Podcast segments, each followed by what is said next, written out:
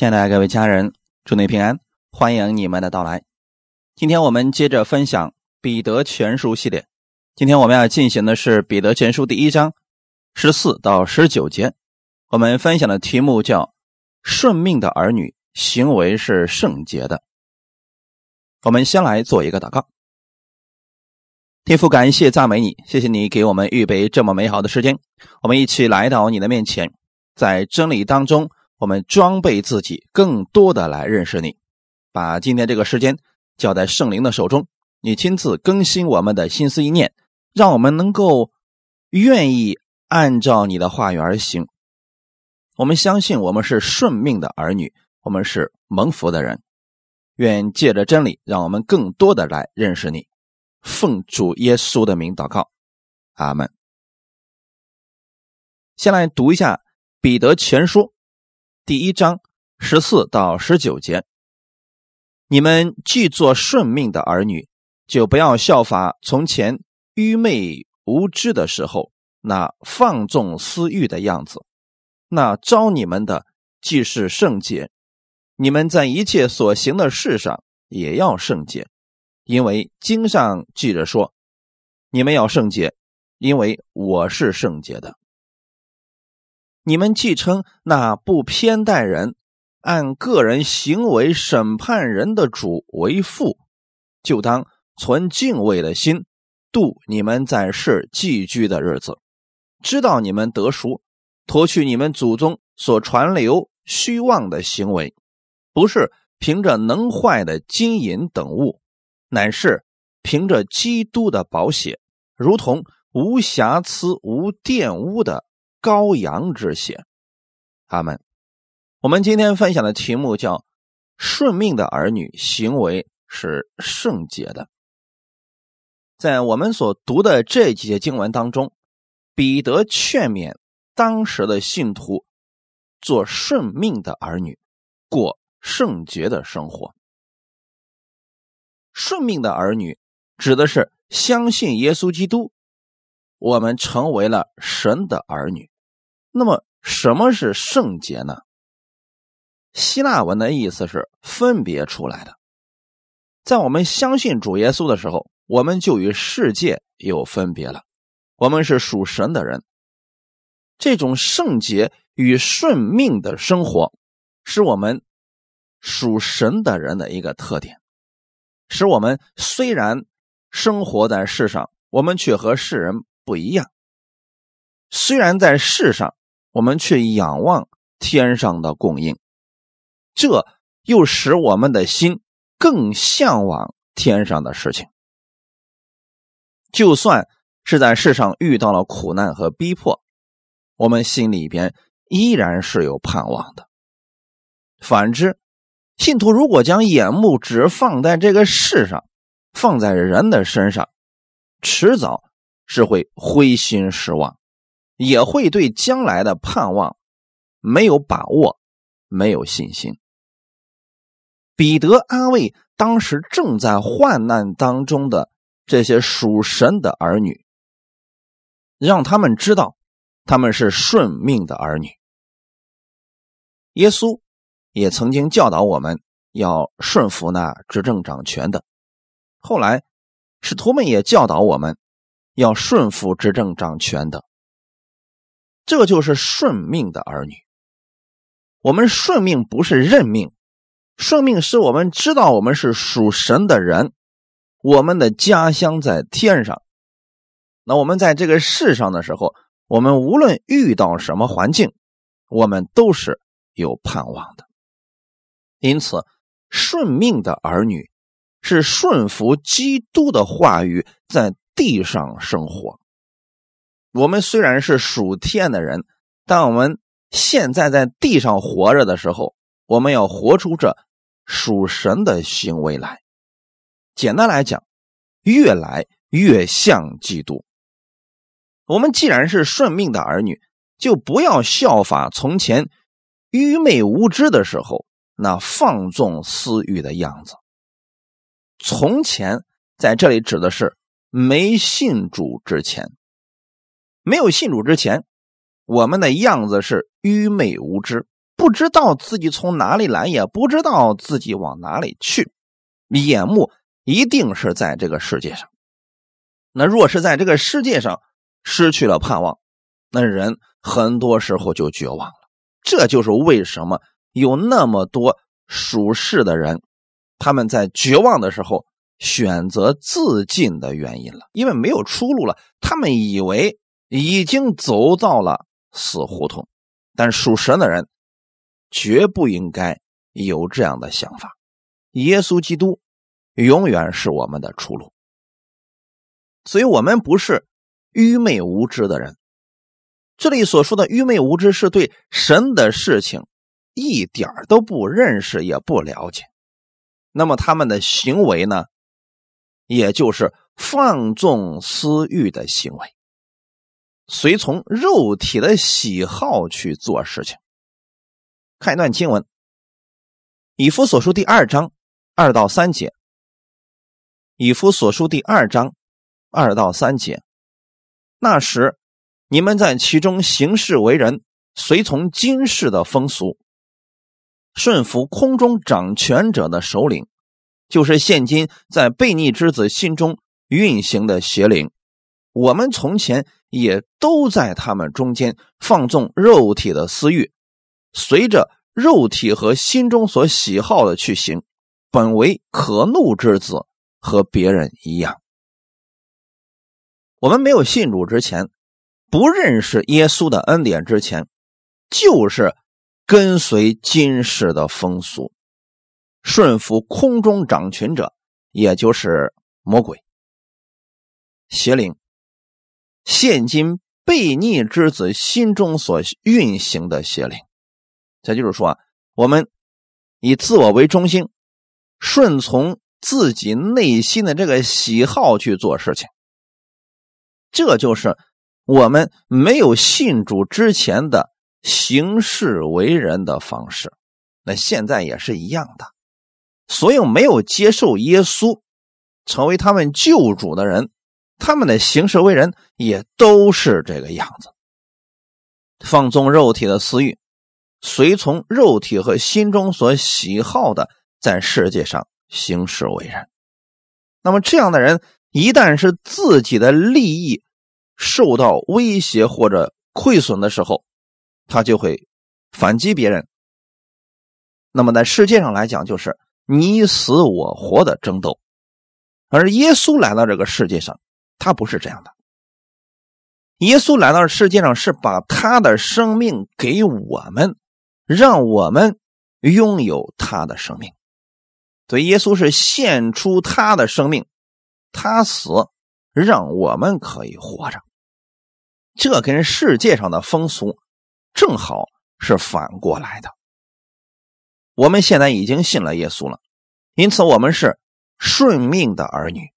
我们并不是像世人一样，凡是为了自己、为了自己的利益而生活。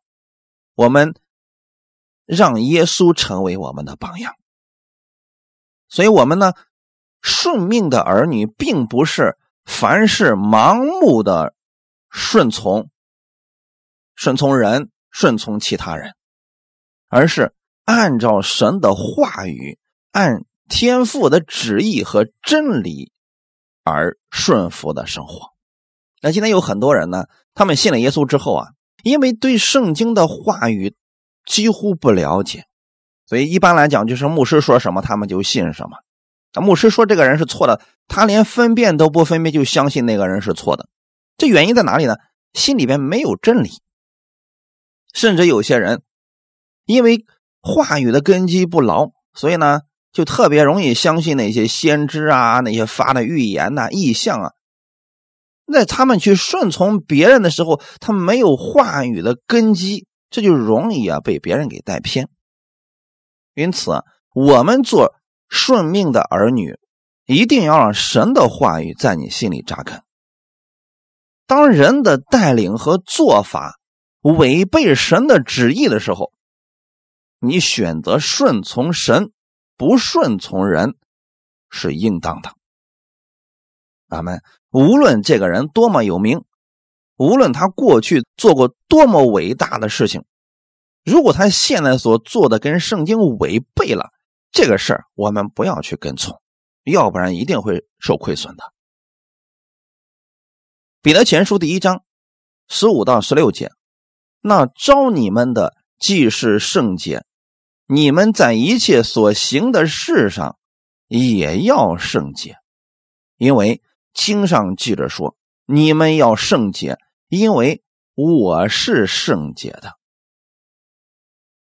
圣洁的意思，并不是说活出来了非常良好的行为，非常。完美的做事方式，很多人是把圣洁跟行为直接连在一起了。当然了，圣洁的生活当中一定会有好行为出现，但是圣洁并不一定跟行为有关系。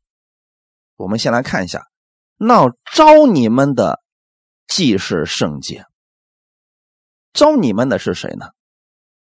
那肯定就是我们的天赋了，他用他的恩典来招我们，用他的救恩来招我们。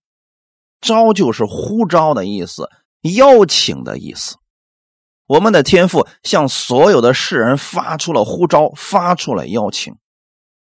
这个时候，人会有两种回应：第一种不相信，拒绝；第二种相信，接受。那后面十六节说。因为经上记着说：“你们要圣洁，因为我是圣洁的。”这是引用了旧约的一段经文，《立位记》十九章一到二节。耶和华对摩西说：“你小谕以色列全会众说：你们要圣洁，因为我耶和华你们的神是圣洁的。”这段经文到底指的是什么意思呢？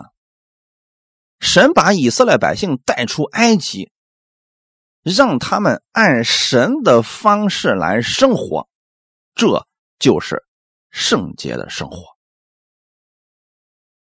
与埃及人的生活方式完全不同。我举一个简单的例子来讲，在埃及地有很多的神，你比如说埃及所降的那十灾，其实都是埃及的神。有人说了，那击杀长子也是长子也是神吗？因为当时的法老就已经自封为神了。那埃及王的长子，那将来他也是法老啊，所以他们已经自称为神了。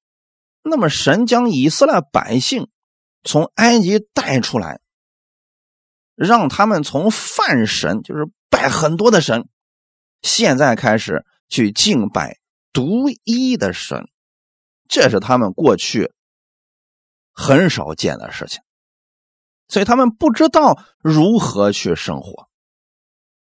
我们今天也是一样的呀。我们在不认识耶稣之前，我们呢东一榔头西一棒子，什么蒙福干什么，什么赚钱干什么，什么喜欢做什么。很多人是头撞的伤痕累累，其实人就是为了能够过一种蒙福的生活。那现在耶稣来了，呼召我们，我们相信了他，愿意跟随耶稣而生活，那就是要照着神的意思而生活。这样的生活是充满祝福、喜乐和平安的。所以圣经当中所提到的圣洁。有两方面的意义。第一点就是分别为圣。什么叫分别为圣呢？不是我们自己将它分别出来的，是神将它分别出来的。凡一切属神的都是圣的。你比如说，当神把以色列百姓所造的那个会幕分别出来的时候，那就变成了圣殿。那个桌子就叫圣桌，桌子上的饼就叫圣饼，对吗，弟兄姊妹？那我们所读的神的话语就叫圣经。这个意思就是神将它与世界上其他的东西完全分开，不同了。当年以色列百姓在埃及的时候，神将这群子民从埃及地分别出来，埃及有灾祸，神的百姓却没有领导这些事情，这就是分别为圣的意思。就拿今天我们全职服侍的人来讲，那我们是。与世人不一样的，世人可能上班挣钱，我们呢单单来服侍神，这也是一种分别为圣，就是归给神了。所以说啊，分别为圣，并不一定是指与某个物体洁净有关，它不是说这个东西你把它洗干净了，它就是分别为圣的，也许它就是。被分别出来归给神，专门让神来使用，那么它就是分别为圣的。阿门。你假如说一个厕所将它分别为圣，归给神了，那么它虽然装的是污秽的东西，但它仍然是分别为圣的。那另一方面，圣洁的意思就是今天这里所讲的。在一切所行的事上，与世人不同，这就跟行为有关了。但是这个行为，首先是从心里，你知道你已经与众不同了，你才能活出与众不同的行为。这是我们一生所要去追求的目标。那过去的时候，很多人。只是认为圣洁就是一定要活出好行为、完美的行为、不犯罪的行为。人们如果只知道这一点的话，很容易软弱跌倒，因为发现怎么做都似乎不能达到神的圣洁标准。现在我们怎么理解这个事情呢？就是你要知道，在你相信耶稣的那一刻，神已经把你从世人当中分别出来归给他了，你是属神的人。是属于天国的。你虽然在这个世界上，但你仍然是属神的人。其次呢，你是属神的人，若是你在这个地上能够愿意按照神的话语去生活，你活出来多少，神就给你多少赏赐。这是我们追求的目标。约翰福音的十三章。三十四到三十五节，我赐给你们一条新命令，乃是叫你们彼此相爱。我怎样爱你们，你们也要怎样相爱。你们若有彼此相爱的心，众人因此就认出你们是我的门徒了。其实耶稣在这儿所讲的，就是在行为上分别为圣。在行为上的圣洁，那这指的是什么呢？可能说这个人脾气不好，还犯其他的罪，但是他心中有爱，跟弟兄姊妹之间他能活出这份爱来，那么别人也能看出来他的与众不同。我并不是让大家在所有的领域都一点罪都不犯，这个谁都做不到。但是，若是你能在某一个领域当中把基督的爱显明出来，那么你在这方面就能够显出圣洁了。耶稣在这所说的很简单：你们若有彼此相爱的心，世人就能够看出我们是主耶稣的门徒了。所以，成为神的儿女不是靠自己夸自己。而是你到底能把基督的这份爱给出去多少？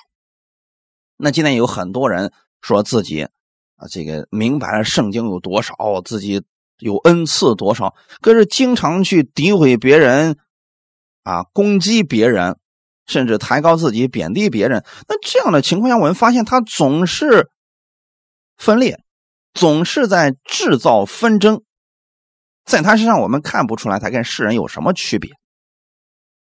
这样的信徒其实还是挺多的，我说他们是信徒，是因为他们心里面确实是相信耶稣，也是得救的。可是他们并没有在行为上活出圣洁来，那就是他们的行为跟世人没有一点区别。这就是第二个方面。彼得希望信徒们在任何的环境当中都能活出与众不同的生活，也就是圣洁的生活。那这种圣洁的生活是非常美好的品格。你比如说，患难来临的时候，危险来临的时候，大多数人的情况是惊慌失措、惧怕。但是呢，属神的儿女们，他们因为里面有盼望，有从神而来的安息，他们也遇到了这样的问题。但是他们没有像世人一样惊慌失措，而是能够在这样的环境当中去安慰那些失去平安的人。那现在看来，使徒彼得就是这样的人。他们在罗马遇到了逼迫，其他的很多信徒可能都软弱了，但彼得能够站起来。去安慰那些软弱的人，鼓励信徒们活出圣洁的生活。这就是他的与众不同了。弟兄姊妹，你们知道，在你相信耶稣的那一刻，你就是与众不同的人吗？在你的身上有耶稣的权柄、生命、能力、荣耀，你是可以。活出不同的生活来的。可惜的是，多数的信徒依然受魔鬼的欺骗和蒙蔽，或者说，他们并不知道自己所拥有的生命和权柄，依然还像过去一样在生活。这实在是太可惜了。好多的人依然活在软弱、疾病和痛苦当中。他们并不知道自己所拥有的祝福，那么就需要我们把真理给大家讲明，让他们知道他们已经被神分别为圣了，他们是顺命的儿女。只要他们知道了自己的这个真实的身份，每一个属神的儿女都可以彰显出基督的大能。有的人彰显出来可能是这一部分，有的人彰显出来是另一部分，但一定是能显出基督的能力的。哈利路亚！这些能力不管有多少，彰显出来都有一个特点，那就是爱，愿意给出去，愿意帮助人，使别人得益处。所以，这种圣洁的生活是我们顺命的儿女应有的。真实样子，这跟之前我们放纵私欲的那个样子是完全不同的。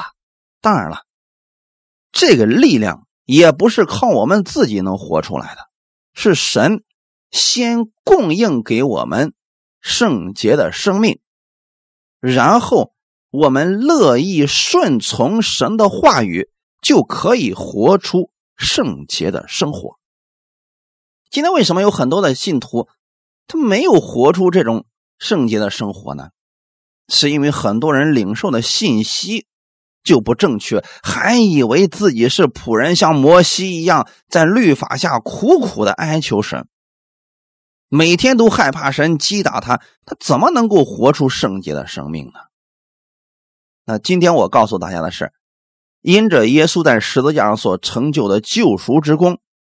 你已经完全被神接纳了，你拥有天国一切的资源，可以在这个地上显出基督的能力和荣耀。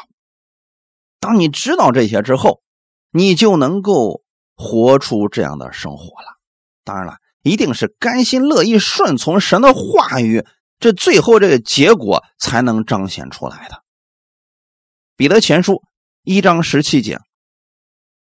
你们既称那不偏待人、按个人行为审判人的主为父，就当存敬畏的心，度你们在世寄居的日子。彼得在这儿用了一些定语来说明这位主是什么样的一位主。首先是不偏待人，我们的神是绝对公义的神，不偏待人就是不会因为偏心恶待你，对你不公平，也不会按照外貌待人。你们看雅各书里边。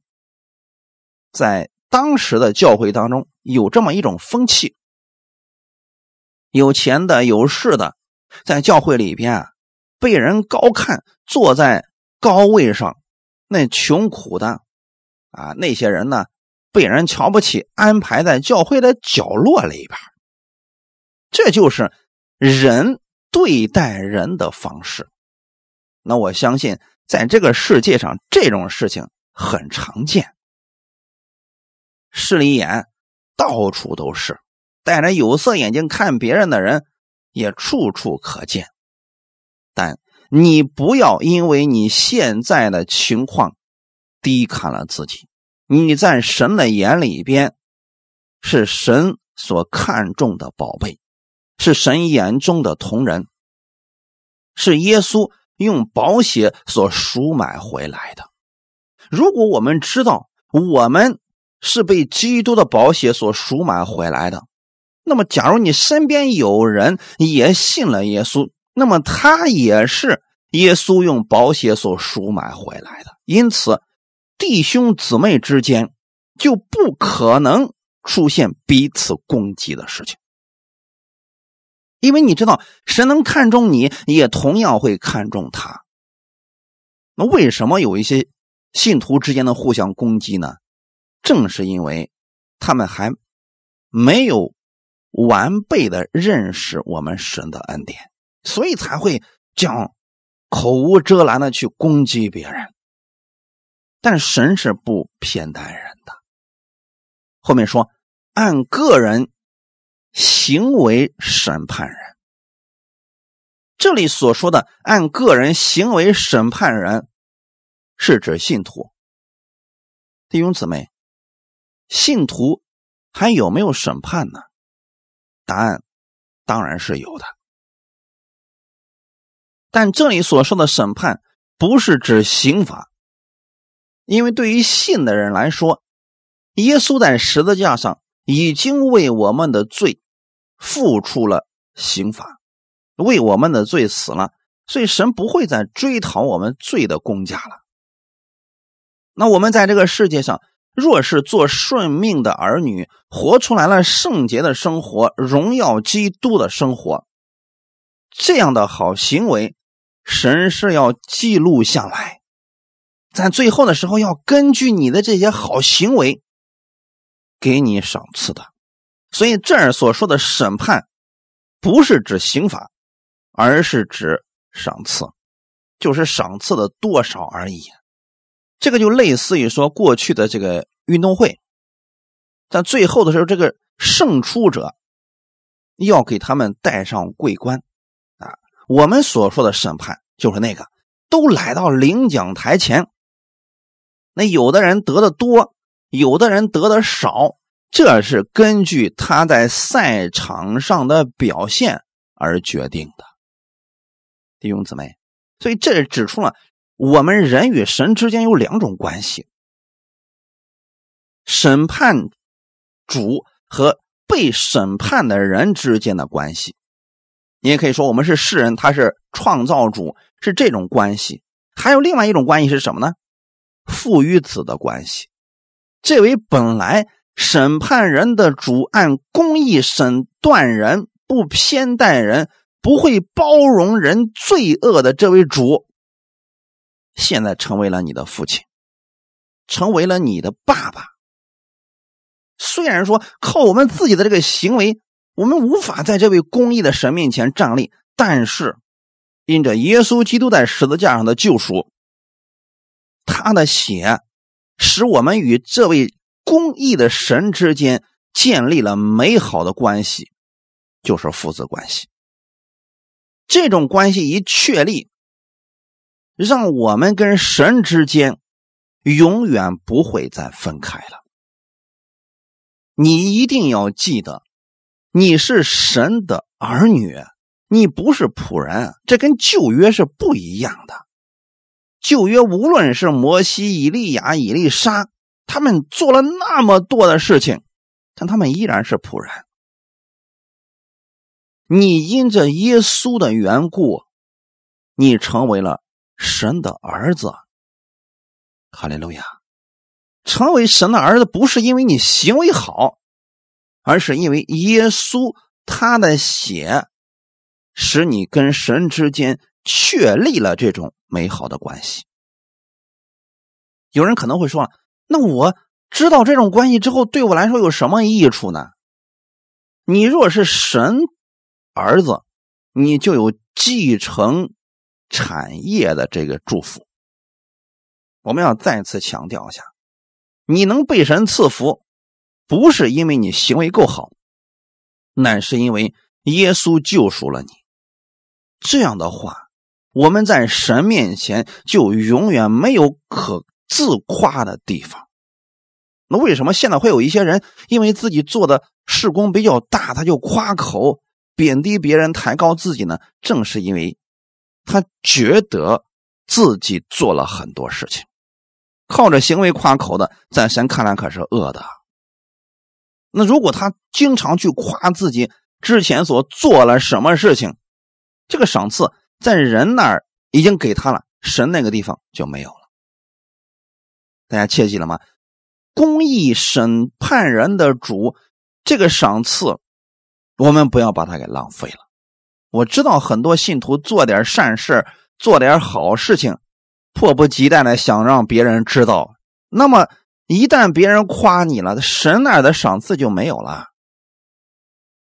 我们人为什么可以谦卑下来，能够存敬畏的心呢？是因为我们知道我们的生命、我们的生活、我们所有的祝福都是耶稣赐给我们的。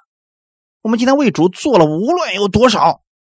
都不值得我们去自夸呀，因为神给我们的更多，哈利路亚。那么遇到苦难的时候呢，遇到逼迫的时候呢，我们也不必去灰心，因为我们仍然是神的儿女，他会负我们的责任。即便我们这个生命结束了，他也不会让我们成为孤魂野鬼，而是带领我们回到他的身边，哈利路亚。所以，当人真正认识到这位公义审判的神，这位创造主是我们的父亲，他就会存敬畏的心，在世度着寄居的日子。断不可以，因为他是慈爱的神，就轻慢了他的圣洁与公义。当存敬畏的心，敬畏虽然也含有惧怕的意思。但是他又不太一样，他不是因为害怕被刑罚而惧怕，乃是由于认识到神的圣洁、尊荣以及对我们的大爱，就是神太爱我们了，我们什么都不是，他却一直对我们不离不弃，一直在等着我们回头，要施恩于我们。正是因为。人认识到了神这种爱，他对神产生了一种尊敬而战惊的态度。因此，真正明白神恩典的人，绝对不会在神面前放肆、任意而为。像一些人非常放肆的称耶稣为耶哥，这样的玩笑话，他是不会出口的。除非他不知道，在他面前的是谁。如果人认识到了神的恩典，他在神的面前一定是谦卑顺服的。哈利路亚！我们看一段经文，《启示录》第四章九到十一节，《启示录》第四章九到十一节。每逢四活物将荣耀、尊贵、感谢归给那坐在宝座上活到永永远远者的时候，那二十四位长老就伏伏在坐宝座的面前，敬拜那活到永永远远的，又把他们的冠冕放在宝座前，说：“我们的主，我们的神，你是配得荣耀、尊贵、权柄的，因为你创造了万物，并且万物是因你的旨意被创造而有的。”这是启示录。对天国的一些事情的描述，对不对？你看二十四位长老，你们知道长老是做什么的吗？管理教会的。长老在教会当中的威望是非常高的，一般的人不会得罪长老，也不会不尊敬长老的。可是你看这样一个位高权重的长老。在天国里边是什么样子？可想而知啊！这二十四位长老，那一定是战功赫赫，在这个世界上活出来了好行为，确实了荣耀了耶稣基督，也为主付出了很多。要不然不会在这儿啊！可是这二十四位长老，每逢四活物。将荣耀、尊贵、权柄、感谢归给那坐在宝座上的，那指的是谁呢？耶稣基督啊！阿门。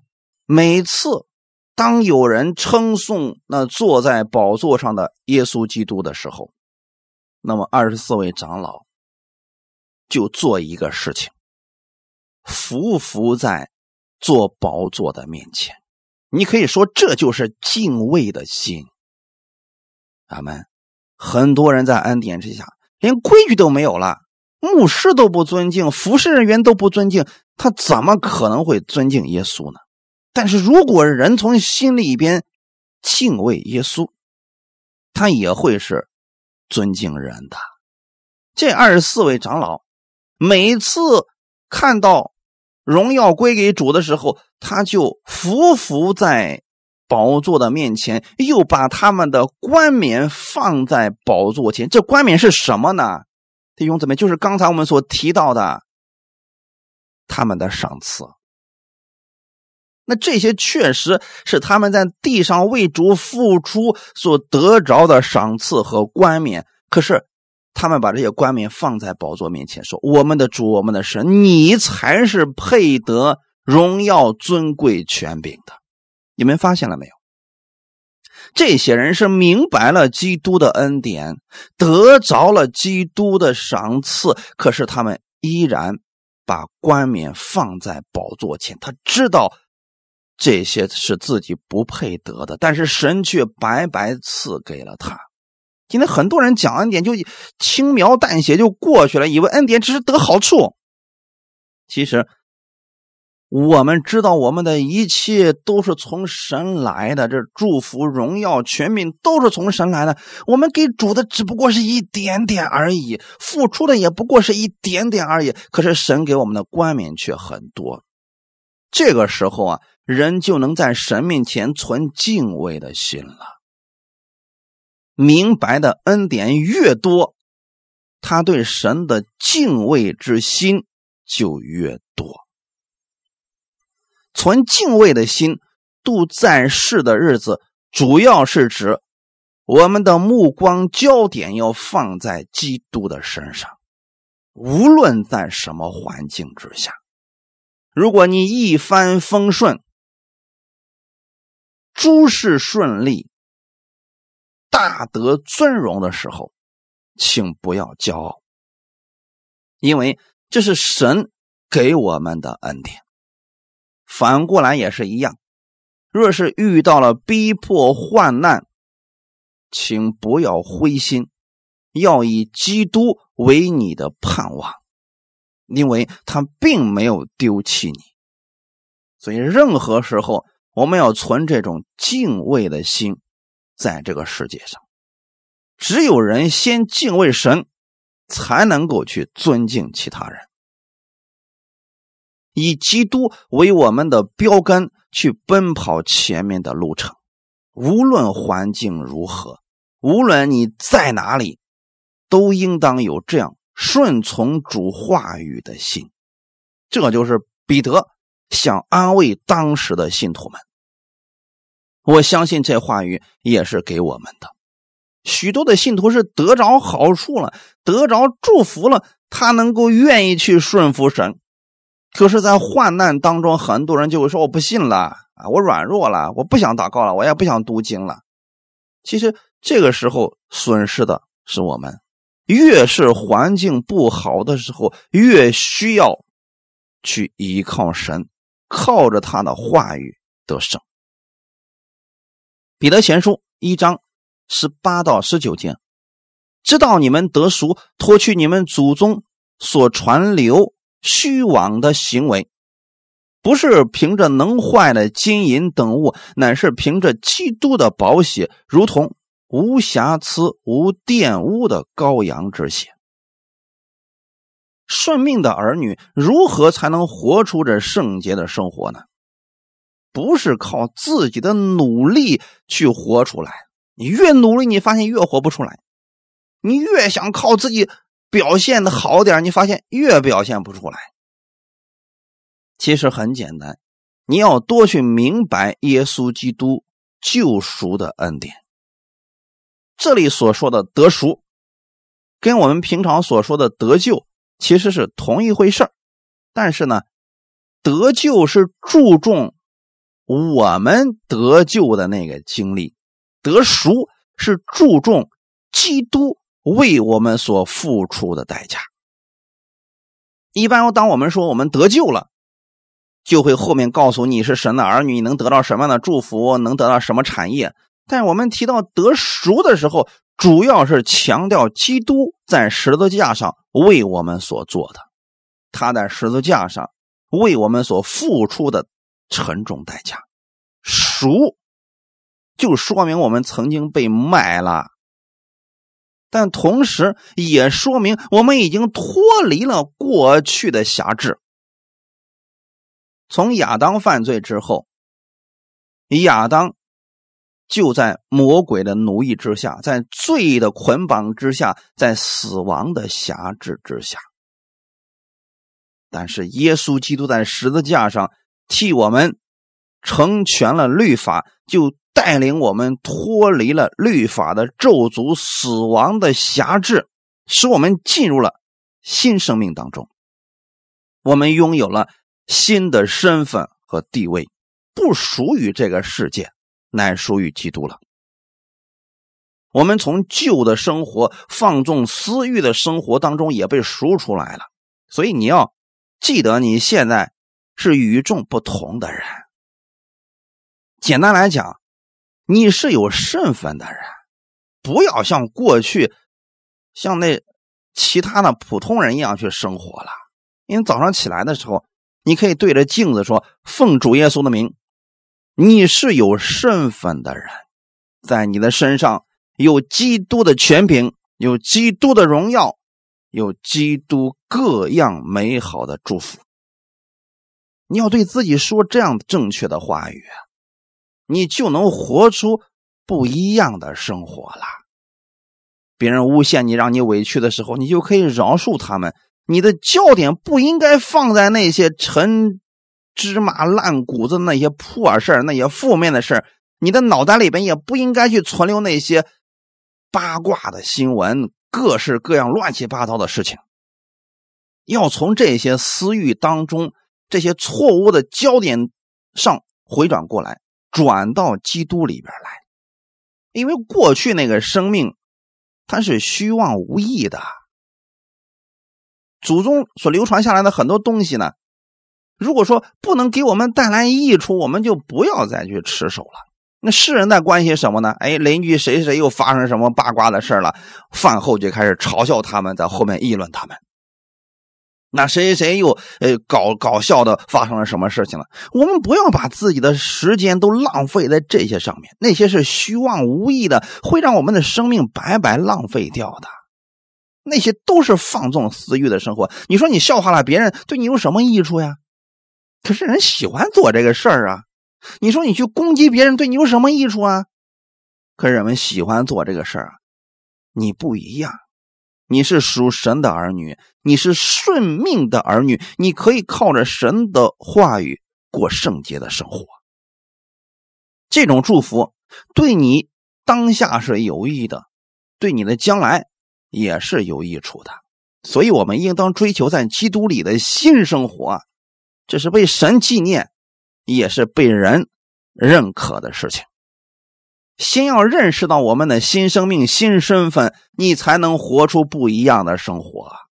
那在这里提到的是基督的血，基督给我们所带来的这个祝福比金银更宝贵。基督的血给了我们新生命。当人明白了耶稣以及耶稣在十字架上所成之功的时候，他就可以活出不一样的行为了，就能脱离过去的那些坏习惯了。阿门。看段经文，《以弗所书》第二章八到十三节：你们得救是本乎恩，也因着信。这并不是出于自己，乃是神所赐的；也不是出于行为，免得有人自夸。我们原是他的工作，在基督耶稣里造成的，为要叫我们行善，就是神所预备叫我们行的。所以。你们应当纪念，你们从前按肉体是外邦人，是称为没受割礼的。这名原是那些凭人手在肉身上称为受割礼之人所起的。那时你们与基督无关，在以色列国民以外，在所应许的诸约上是局外人，并且活在世上没有指望，没有神。你们从前。远离神的人，如今却在基督耶稣里靠着他的血，已经得亲近了。所以说，我们得救是神的恩典，是靠着人相信耶稣，我们就不再一样。在这个事情上，我们真的没有什么可夸口的。那我们得救之后呢？难道我们得救之后依然还要按照过去世人的方式去生活吗？那对我们依然没有什么益处啊，仅仅得救而已啊。可是神让我们得救，不仅仅是让我们在这个世界上像拉萨路一样活着，像世人一样活着，而是希望我们在这个世界上就能活出他的样式来。他救我们，还是希望我们在地上能影响其他人。所以，当人想骄傲的时候，想自夸的时候，你就应当纪念你从前按肉体是外邦人，是没受割礼的，与基督无关，在以色列国门之外，在诸约上都是局外人，活在世上没有指望，没有神。但现今靠着耶稣的血，我们跟神亲近了，所以要珍惜我们在地上的每一个时光，无论这时光。是我们富贵的时候，还是我们缺乏的时候，我们都应当珍惜这些时光。不要把你的时光浪费在批评别人、骄傲自大当中，也不要把你的时光浪费在每天灰心抱怨当中。要每一天看到神在你身上的供应，每一天在环境当中能仰望神而生活。一定要切记。你是与众不同的人。彼得前书第二章九到十节，唯有你们是被节选的族类，是有君尊的祭司，是圣洁的国度，是属神的子民。要叫你们宣扬那招你们出黑暗入奇妙光明者的美德。你们从前算不得子民，现在却做了。神的子民从前未曾蒙连续，现在却蒙了连续。这是你们一定要记得的部分，这也是彼得给我们提醒的部分。唯有你们是被节选的族类，神节选我们干什么呢？让我们在这个世界上活出不一样的生活方式来。君尊的祭司。祭司是替百姓做事情的，所以你要记得你是君尊的祭司，就是处处要把神的救赎之功告诉人，而不是打击人、定罪人，那是法利赛人所干的事情。你是君尊的祭司，哈利路亚，是新约的指示。圣洁的国度，你的国不在这个世上。乃在天上。那么你是属神的子民，咱们就活出这属神子民的样式来。世人拉帮结派、分门结党、互相争斗，我们要像基督一样活在这个世界上。世人在遇到危险、遇到逼迫、遇到患难的时候，天天抱怨，甚至能抱怨十几年。我们要在基督里边，每天享受他的安息，乐意。赦免人、饶恕人，在基督里边彼此相爱，这才是我们圣洁的国度、属神的子民所彰显出来的样子。那我们在这个世上要干什么呢？每天认识耶稣基督的恩典，然后把这份美好的祝福传扬出去。在你的身上有美好的见证的时候，就告诉世人，基督在你身上。做了什么样的奇妙大功？同时要告诉别人，我从前不算的什么，但现在我是属神的子民，所以要把这个属神的子民的样式活出来。你在这个世界上就不再一样了。我所说的这个活出来，不仅仅是在你得到祝福的时候去做见证，而是在你。遇到危险、逼迫、患难的时候，你依然相信神的恩典，没有退缩，没有灰心，反而能起来安慰其他人，这也是一种美好的品格。哈利路亚！彼得是想安慰那些在患难当中的信徒们，别灰心，请记得你们的尊贵身份，靠着基督的恩典，可以在世上。活出不一样的方式来，因为当时呢，在罗马地区逼迫的不仅仅有基督徒，还有其他人也是在患难当中的。那些人肯定是每天抱怨、灰心，甚至有很多人可能走极端。那我们在这个世界当中，在末世的时候啊，肯定会有遇到很多奇奇怪怪的事情，切记不要灰心，神依然还活着。你依然是被神所拣选的族类，是君尊的祭司，是属神的子民。